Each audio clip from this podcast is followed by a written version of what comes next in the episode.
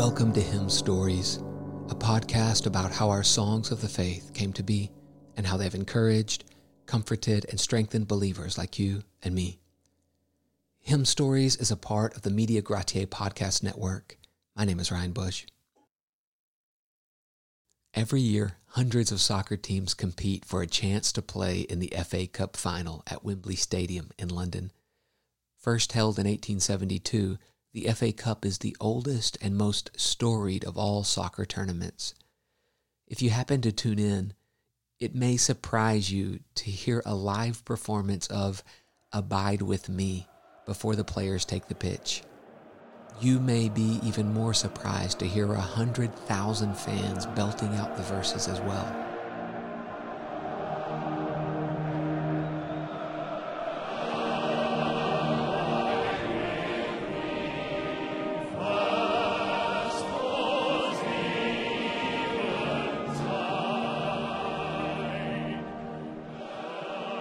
In 1927, Sir Alfred Wall introduced the hymn to be the official song to be sung at the FA Cup final each year. The idea was fervently supported by King George V and Queen Mary, both of whom loved the hymn. Henry Francis Lyte never could have imagined his words would travel those distances.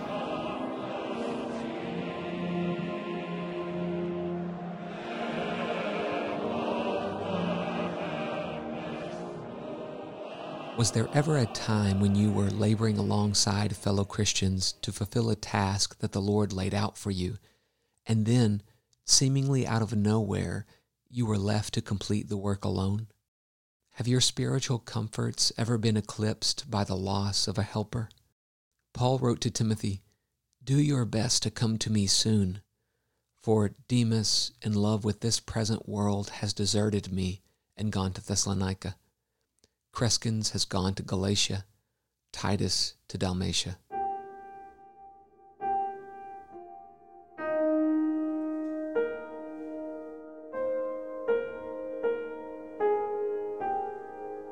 It appears that Henry Francis Lyte wrote Abide with Me in part with his own desertion in mind.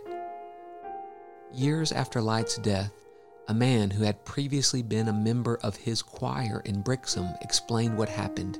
He said, I and a dozen others were members of the choir who are all dead now.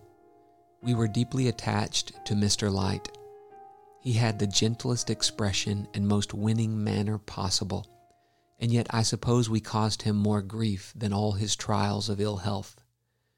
We left his choir and gave up teaching in his Sunday school and though I should probably do the same thing tomorrow under similar circumstances, it gives me a feeling of intense sadness, even now when I think of it.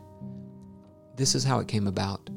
A short while before he left us to go to Nice, where it was hoped the climate would benefit his health, some influential members of the Plymouth Brethren visited Brixham and persuaded some of us to join them. After due deliberation, we went in a body to Mr. Lyte and told him that we intended to leave his church. He took it calmly enough, though he practically constituted his entire choir, and said that nothing would be farther from his thoughts than to stand between us and our consciences. He asked us to think the matter over very seriously and come to him again in a few days. We did so but our decision remained unaltered. We left him and never entered his church again. When Abide with Me came to be written, each of us was given a copy, and then we realized, perhaps more keenly than anyone else, the true meaning of those words. When other helpers fail and comforts flee, help of the helpless, oh, abide with me.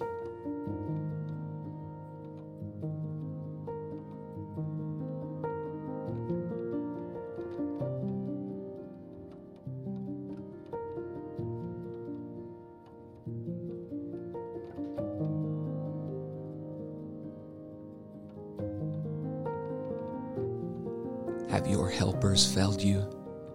Have your comforts fled?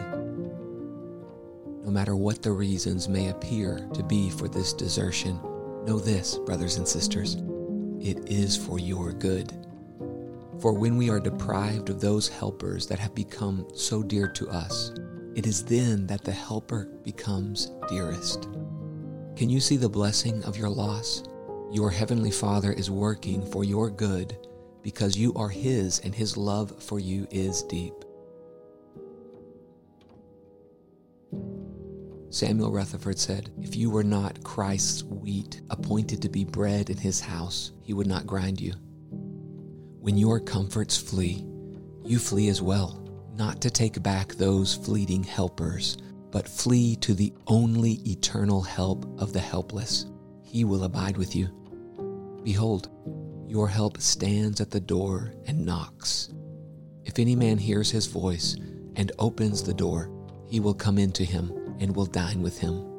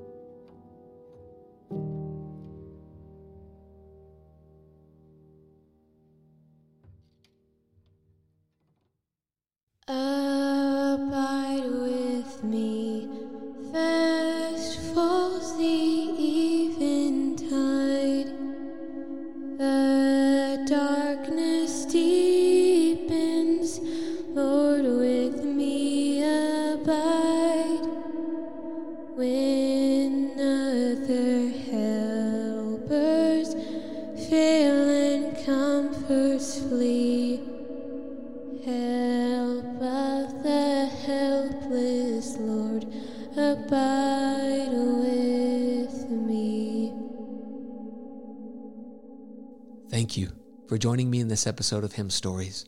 For more soul warming content, check out MediaGratiae.org. May the Lord bless you and keep you as you sing and make melody in your heart to Him.